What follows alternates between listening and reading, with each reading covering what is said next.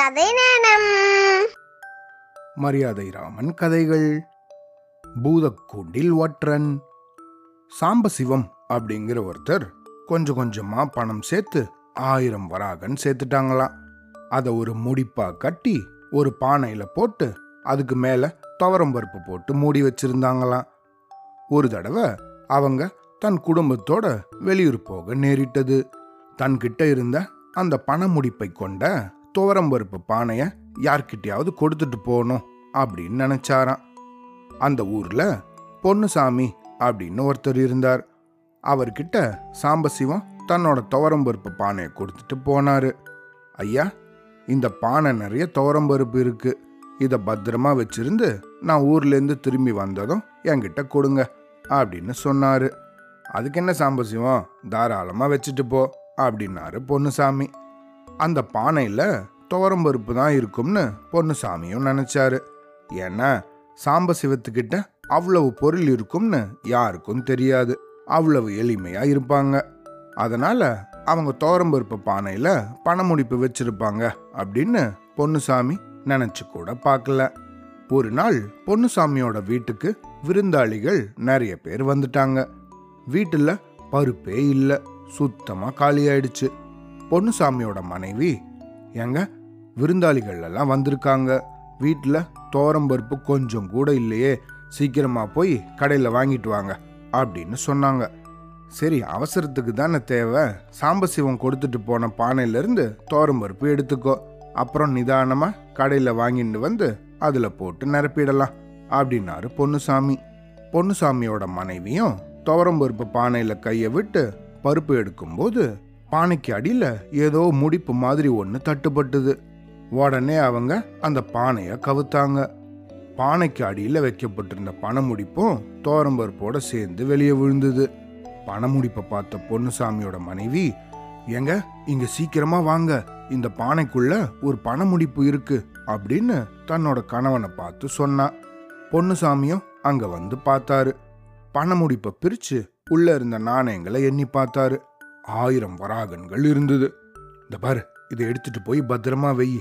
இதை பத்தி யார்கிட்டையும் எதுவும் சொல்லாத அப்படின்னு தன்னோட மனைவி கிட்ட பண முடிப்பை கொடுத்து அனுப்புனாரு பொன்னுசாமி. அப்புறமா கடைக்கு போய் தோரம்பருப்பு வாங்கிட்டு வந்தாரு. பானை நிறைய தோரம்பருப்பை போட்டு பழையபடி மூடிட்டாரு பொன்னுசாமி. கொஞ்ச நாள் கழிச்சு சாம்பசிவம் ஊர்லேருந்து வந்தான். ஐயா என்னோட தோரம்பருப்பு பானையை தரீங்களா? நான் எடுத்துட்டு போறேன் அப்படின்னு கேட்டாரு. நீ வச்ச இடத்துலையே தான் இருக்கு. தாராளமா எடுத்துட்டு போ அப்படின்னாரு பொன்னுசாமி. சாம்பசிவம் அந்த பானையை எடுத்துட்டு தன்னோட வீட்டுக்கு போய் தோரம்பருப்பு பானைய கவிழ்த்து பார்த்தாரு. உள்ள அந்த பணமுடிப்பை காணோம். அவருக்கு பகீர்னு ஆயிடுச்சு. உடனே பொன்னுசாமியோட வீட்டுக்கு போய் என்னங்க இது? என் பானையில் வச்சிருந்த பணமுடிப்பை காணமே அப்படின்னு கேட்டால் உன்னோட தோரம்பருப்பு பானையை நான் தொடக்கூட இல்லை. நீ எப்படி கொடுத்தையோ அப்படியே திருப்பி கொடுத்துட்டேன். நீ கவனம் மறதியா?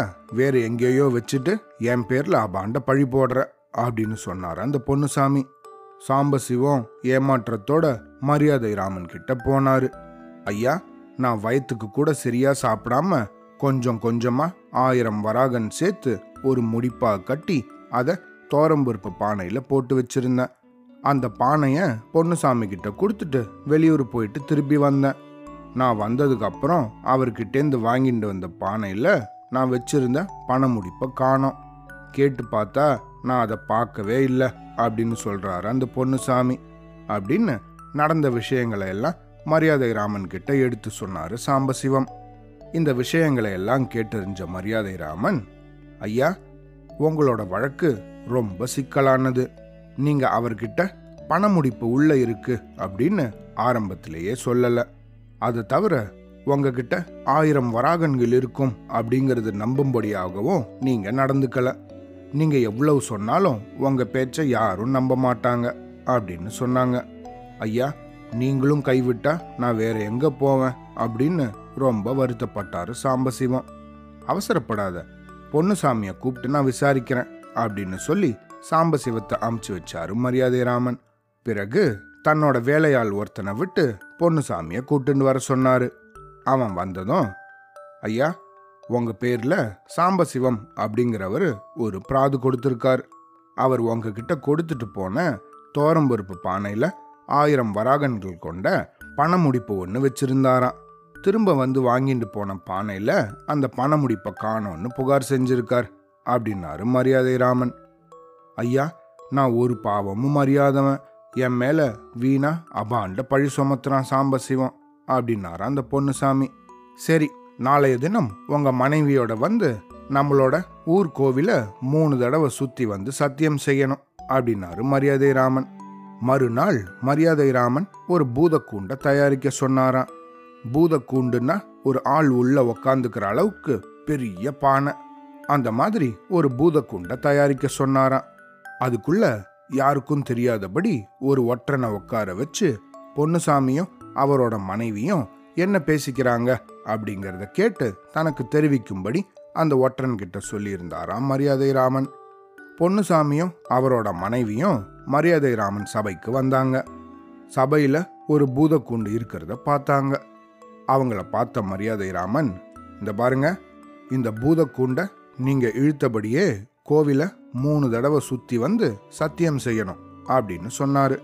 பொன்னுசாமியும் அவரோட மனைவியும் பூதக்கூண்டை இழுத்தபடியே கோவிலை வளம் வந்துட்டு இருந்தாங்க ரெண்டாவது சுற்று வரும்போது ஆயிரம் வராகனுக்காக இந்த பூதக்கூண்டை இழுத்துண்டு கோவிலை சுற்றி சத்தியமெல்லாம் செய்கிறோமே அப்படின்னு வருத்தத்தோட தன் கணவன் கிட்ட சொன்னாலாம் பொன்னுசாமியோட மனைவி. அதெல்லாம் பார்த்தா நடக்குமா? ஆயிரம் வராகன்கள் கிடைக்கும்போது இன்னும் ஐம்பது சுற்றுகள் கூட சுற்றி வந்து சத்தியம் செய்யலாம். சும்மா கிடைக்குமா ஆயிரம் வராகன்கள்? அப்படின்னானா பொன்னுசாமி. இவங்க ரெண்டு பேரும் கோவிலை சுற்றி வந்து சத்தியம் செஞ்சதுக்கு அப்புறம் பூதக்கூண்ட மரியாதை ராமன் சபைக்கு கொண்டு வர செய்தாராம்.